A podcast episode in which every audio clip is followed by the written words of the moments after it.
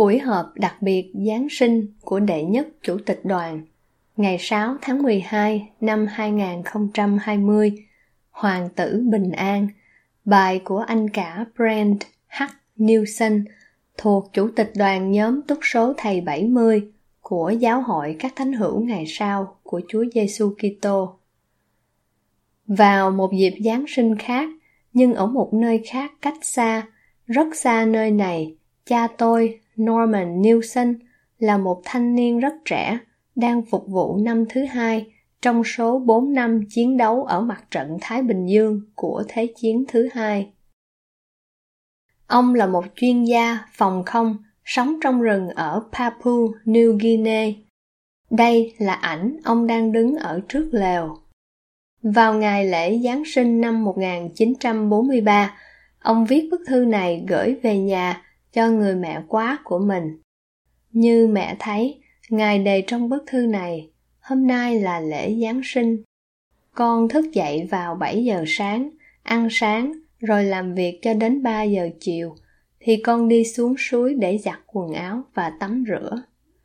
Bữa tối hôm nay, chúng con có một khẩu phần rất nhỏ thịt gà tây, một ít khoai lang, bắp, nước sốt và bánh nướng nho khô. Con sẽ rất thích nếu được ở nhà với mẹ và gia đình, đặt chân dưới gầm bàn và được ăn lại tất cả những món mà chúng ta từng có khi cả nhà mình ở bên nhau cách đây vài năm. Chúng con cảm thấy thất vọng vì những gói quà Giáng sinh đã không đến trước lễ Giáng sinh.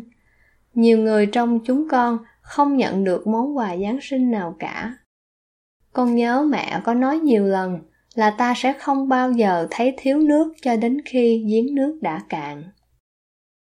Năm vừa qua, vợ tôi là Maxia và chị tôi là Susan đã viết lại lịch sử 4 năm chiến đấu của cha tôi trong Thế chiến thứ hai. Họ thu thập tất cả những bức thư mà ông đã gửi về nhà cho mẹ mình. Phải nói rằng, khi tôi đọc bức thư Giáng sinh ảm đạm này, tôi đã cảm thấy hơi khó tin. Mặc dù câu chuyện này có vẻ như tầm thường đối với anh chị em, nhưng vì đây là cha tôi, là người mà tôi yêu thương, nên tôi muốn bằng cách nào đó thay đổi những sự kiện trong ngày Giáng sinh đó. Tôi thốt lên trong lòng, làm sao chàng thanh niên này từ Idaho có thể chịu đựng bao nhiêu đau khổ như vậy? Cha ông qua đời vì nhồi máu cơ tim khi ông chỉ mới 12 tuổi. Ông được người mẹ quá nuôi dạy. Rồi, ông nhập ngũ và bây giờ thì đang sống trong rừng giữa một trận chiến khủng khiếp. Ít nhất ông cũng có thể nhận được một món quà Giáng sinh chứ. Khi tôi suy ngẫm về hoàn cảnh của ông, tôi cảm thấy Thánh Linh đang mách bảo tôi. Brand, con biết câu chuyện này có kết cục ra sao rồi. Cha con cuối cùng đã nhận được món quà quan trọng nhất và đã sống một cuộc đời tràn đầy đức tin với Giáng sinh là thời gian ông ưa thích nhất trong năm. Khi đọc kỹ hơn lịch sử của cha tôi, tôi bắt đầu bắt gặp một trong những bức thư cuối cùng ông gửi về nhà cho mẹ mình vào tháng 2 năm 1945.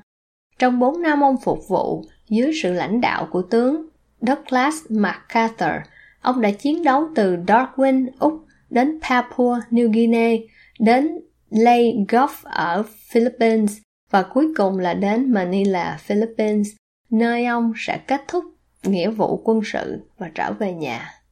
Hầu hết thời gian ông phục vụ trong chiến tranh đều không có các buổi nhóm họp của giáo hội các thánh hữu ngày sau của Chúa Giêsu Kitô, nhưng một khi đến Philippines vào cuối thời gian phục vụ của ông, ông đã có thể tìm được một buổi nhóm họp của giáo hội.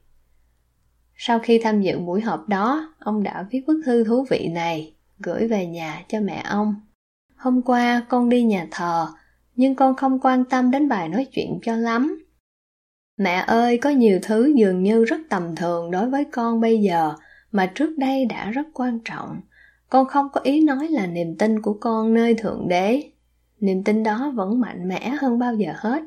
Nhưng con trông cậy vào Thượng Đế như là một đấng nhân từ và thấu hiểu hơn là một đấng luôn ở bên cạnh ta và trừng phạt ta vì mỗi lỗi lầm mà ta gây ra.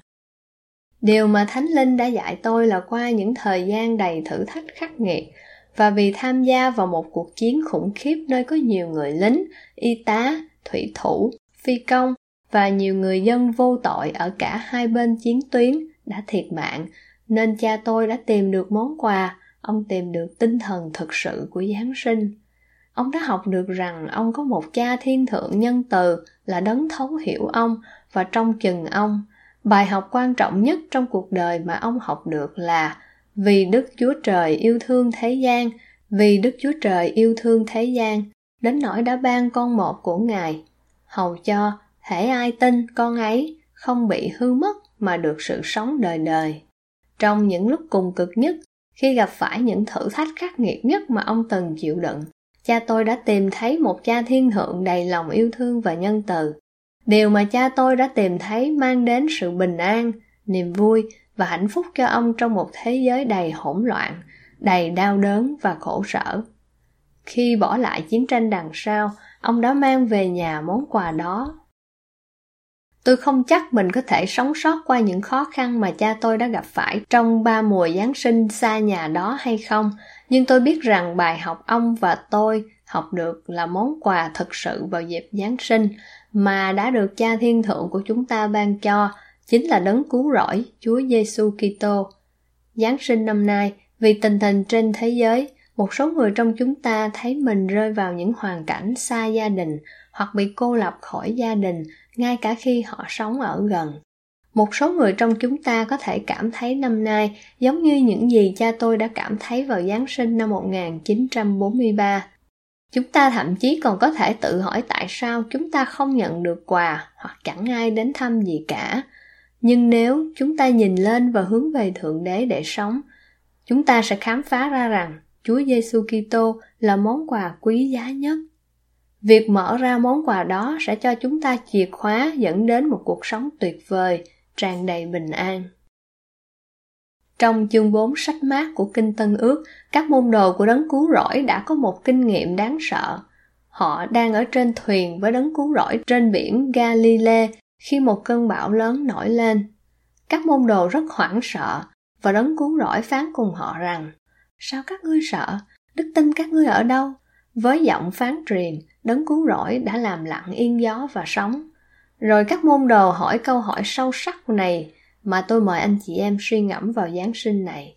Vậy thì, người này là ai? Mà gió và biển cũng đều vâng lệnh người. Tôi sẽ cố gắng trả lời câu hỏi này. Chúa Giêsu Kitô là đấng lạ lùng, là đấng mưu luận, là Đức Chúa Trời quyền năng, là Cha đời đời, là Chúa bình an. Bởi Ngài, qua Ngài và do Ngài mà các thế giới đã và đang được sáng tạo.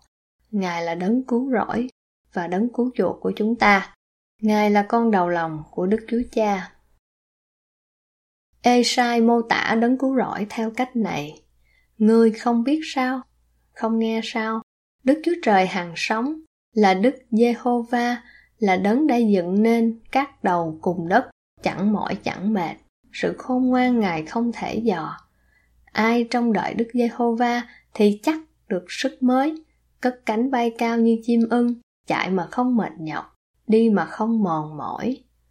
Chính vì tất cả những điều này mà đấng cứu rỗi mời gọi và luôn luôn mời gọi tất cả chúng ta vào dịp Giáng sinh này. Hỡi những kẻ mệt mỏi và gánh nặng, hãy đến cùng ta, ta sẽ cho các ngươi được yên nghỉ.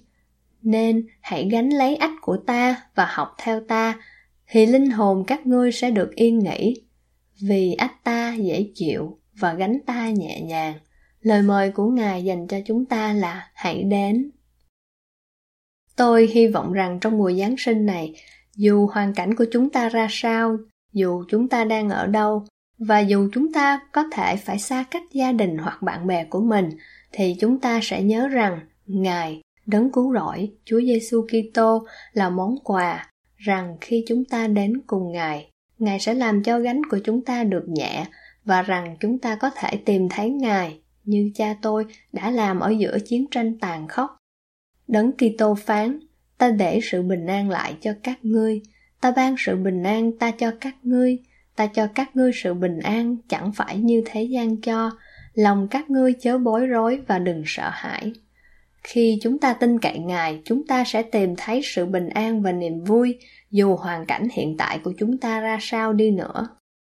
Tôi chúc tất cả anh chị em một Giáng sinh vui vẻ và cầu nguyện rằng năm nay khi thế giới đầy mệt mỏi này hân hoan thì anh chị em sẽ nhận được và ghi nhận món quà mà Đức Chúa Cha nhân từ ban cho chúng ta khi Ngài cho phép sự hy sinh của con trai độc sinh yêu dấu của Ngài.